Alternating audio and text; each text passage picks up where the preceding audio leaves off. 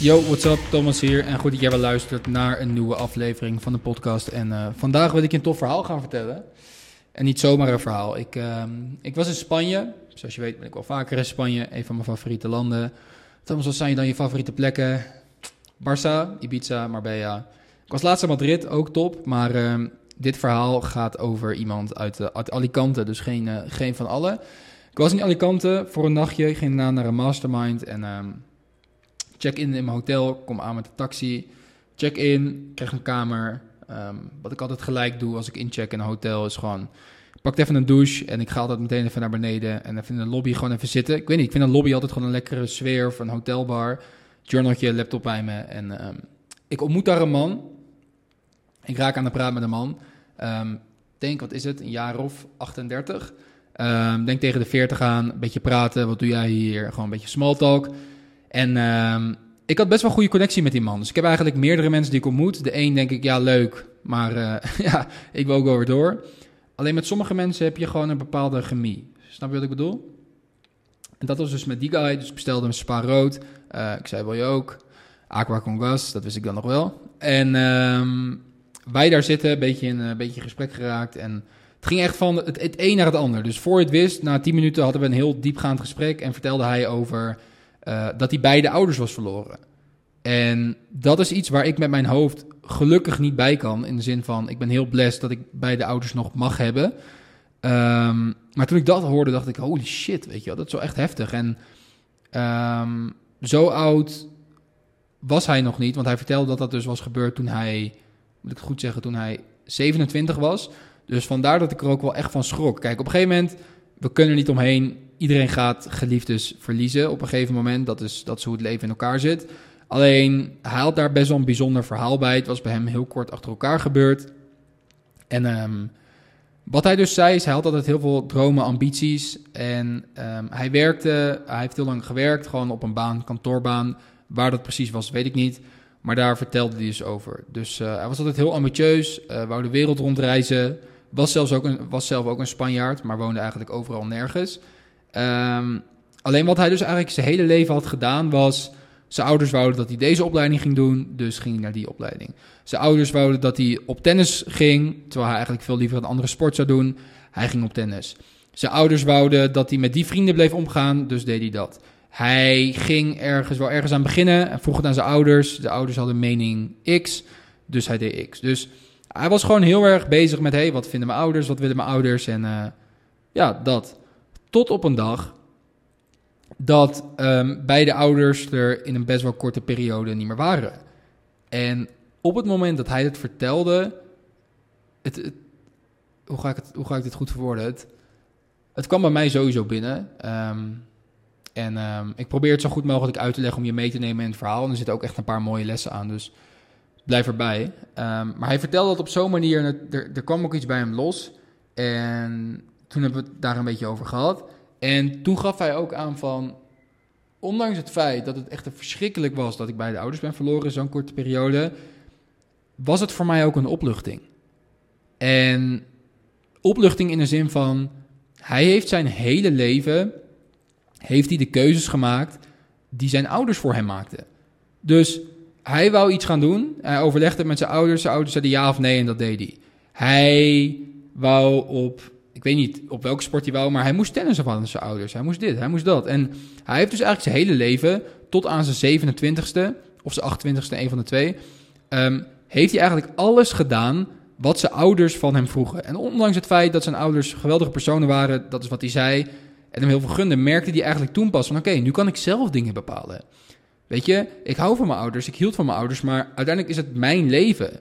En de manier waarop hij dat vertelde was gewoon super inspirerend. Want hij eigenlijk was voelde hoe lang die, hoeveel liefde hij ook kreeg van zijn ouders, toch werd klein gehouden.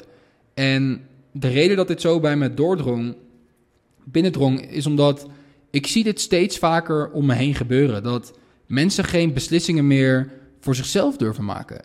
Dus omdat iemand iets zegt, ga jij dat ook doen. En tuurlijk, als jij 12 bent, vraag je aan je ouders: zou ik dit wel of niet doen? Maar op een gegeven moment kom je op een leeftijd, dan moet je zelf keuzes leren maken jouw leven nu, hoe je leven er nu voor staat, hoe je eruit ziet, hoeveel geld je verdient, wat voor vrienden je hebt, waar je woont, is letterlijk gewoon een optelsom van alle keuzes die jij in het verleden hebt gemaakt. En als jij niet voor jezelf kiest, dus als jij je eigen keuzes niet durft te maken, maar altijd dingen vraagt aan je ouders of wie dan ook, dan krijg je letterlijk het leven van je ouders.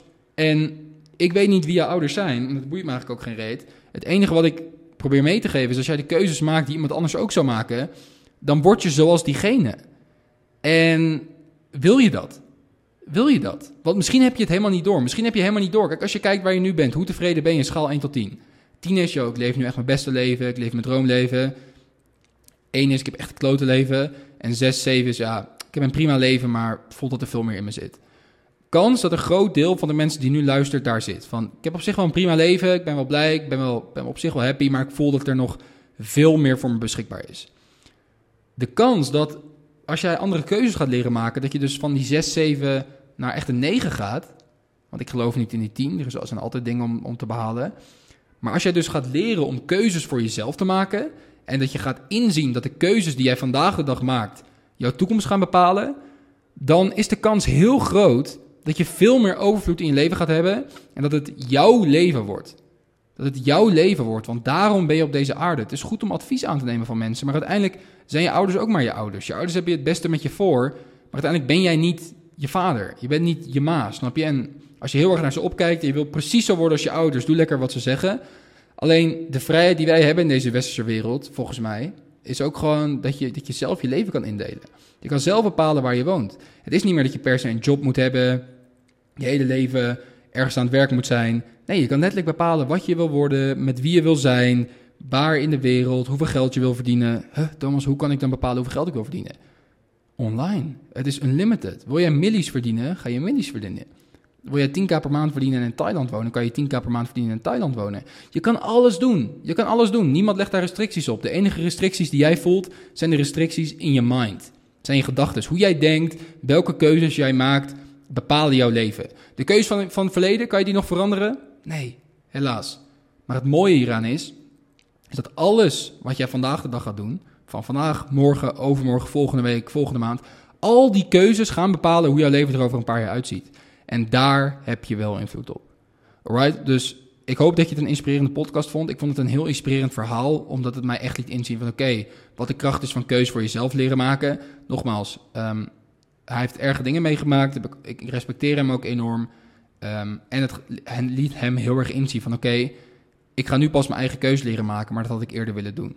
En wij willen heel vaak onze ouders pleasen, onze geliefdes, vriend, vriendin, man, vrouw, zoon, dochter, wie dan ook. Maar het is uiteindelijk jouw leven. Het is goed om dingen met mensen te overleggen. Alleen mensen die van je houden, willen je altijd veilig houden. Dus als jij thuis komt met: hey pap, mam, ik wil een business starten. Is 9 van de 10 keer een eerste reactie: Oh, zou je het nou wel doen? Gevaarlijk.